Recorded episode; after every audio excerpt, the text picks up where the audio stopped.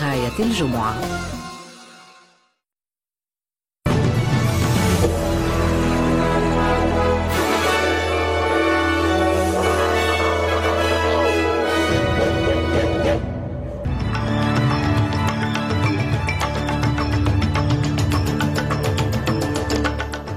عناوين النشرة.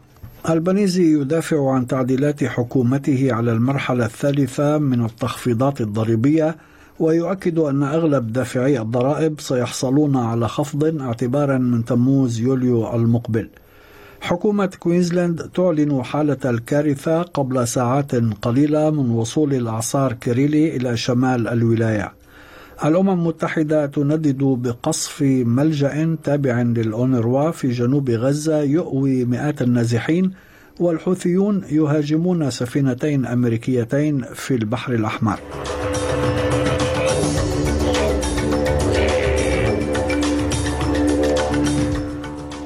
هاشم الحداد يحييكم وإليكم التفاصيل.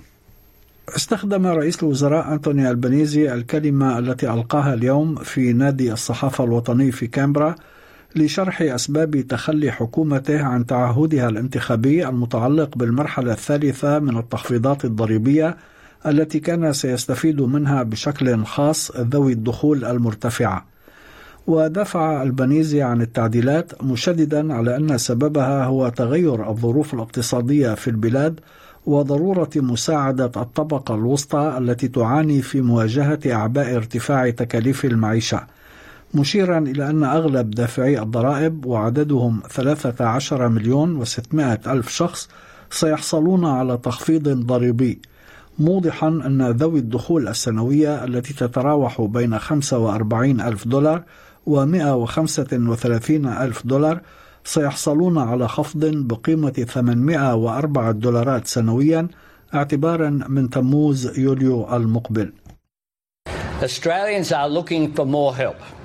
Australians deserve more help, and today I can confirm that more help is on the way.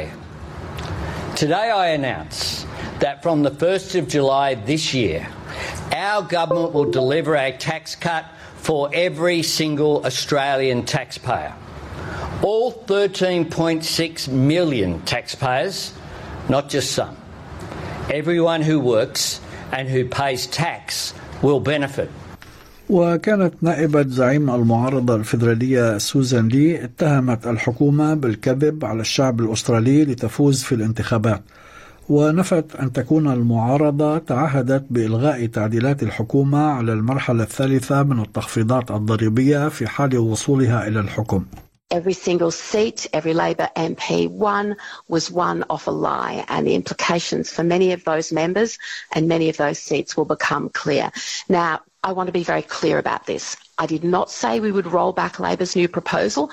I said we support the existing stage three arrangements and we would assess the new proposal. They have lied about what I said. وفي إطار ردود الفعل أيضا رحبت المديرة التنفيذية للمجلس الأسترالي للخدمات الاجتماعية كاساندرا جولدي بالتعديلات الحكومية For people on very low incomes, and that's about 30% of the community, stage three was never going to be providing any help to them. We have more help now for people on modest incomes who are within the income tax system, but let's remember that people on the very lowest incomes are people who are, for example, relying on youth allowance, relying on job seeker, they are facing abject poverty at the moment. أعلن رئيس حكومة كوينزلاند ستيفن مايلز اليوم أن الإعصار كريلي صنف كإعصار من الدرجة الثانية داعيا سكان شمال الولاية للاستعداد لوصوله إلى ساحل تاونسفيل التي أغلق مطارها خلال الساعات القليلة المقبلة مصحوبا برياح عاتية وأمطار غزيرة. وقال مايلز أن حكومة الولاية أعلنت وقائيا حال الكارثة وطلبت الدعم والمساندة من الحكومة الفيدرالية ومن حكومات ولايات أخرى. At 10 a.m. this morning, the Bureau declared Tropical Cyclone Kirrily a Category 2 cyclone. We're prepared and ready for the worst. Now we wait and hope for the best. Our message to Queenslanders is now is the time to make sure that you're ready. Make sure your emergency kit is stocked. Make sure that you have enough essential items to potentially have to get through days without power. Uh, if you need assistance with sandbagging, please contact the SES. We have preemptively declared declared this a disaster. We have preemptively requested uh, assistance from the Australian government and other states. وتوقعت مصلحة الأرصاد الجوية حدوث فيضانات مفاجئة في العديد من المناطق التي سيضربها الأعصار وحذرت السلطات السائقين من القيادة على الطرقات المغمورة بالمياه ودعت السكان إلى الاحتماء في مراكز الإيواء المؤقتة في حال الضرورة وإلى عدم التجول خلال هبوب العاصفة.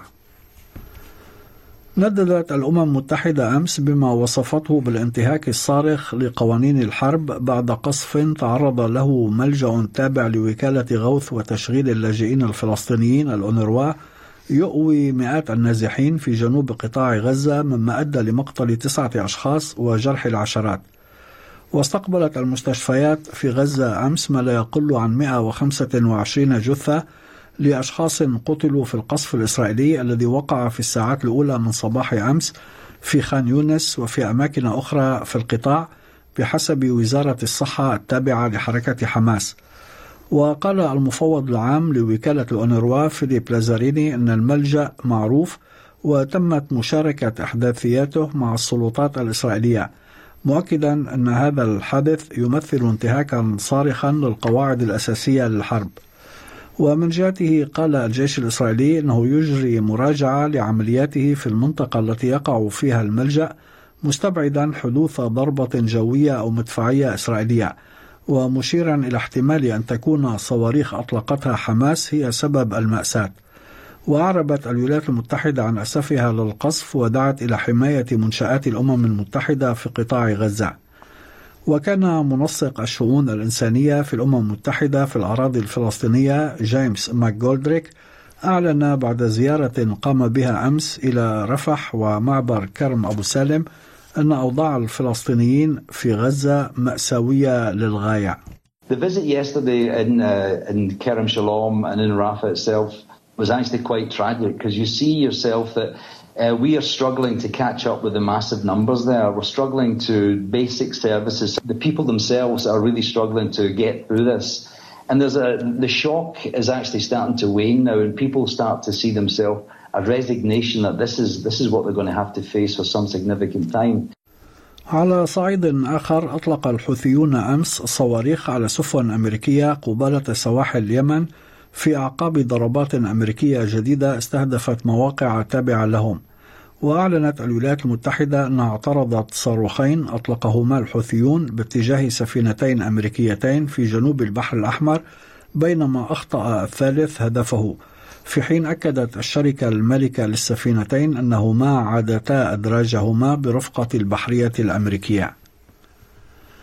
في عودة إلى محلياتنا دعت سلطات النقل وسلامة الطرق في نيو ساوث ويلز اليوم السائقين خلال عطلة نهاية الأسبوع الطويلة التي ستبدأ غدا لتوخي الحذر لتفادي سقوط المزيد من الضحايا.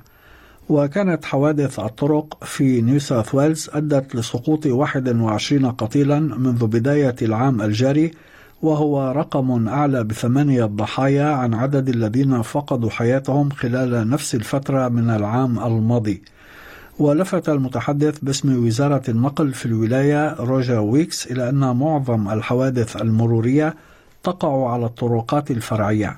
Tragically, we've had a really terrible holiday season with the road toll. Um, more than 80% of fatalities on our road network over this holiday period have been on regional roads.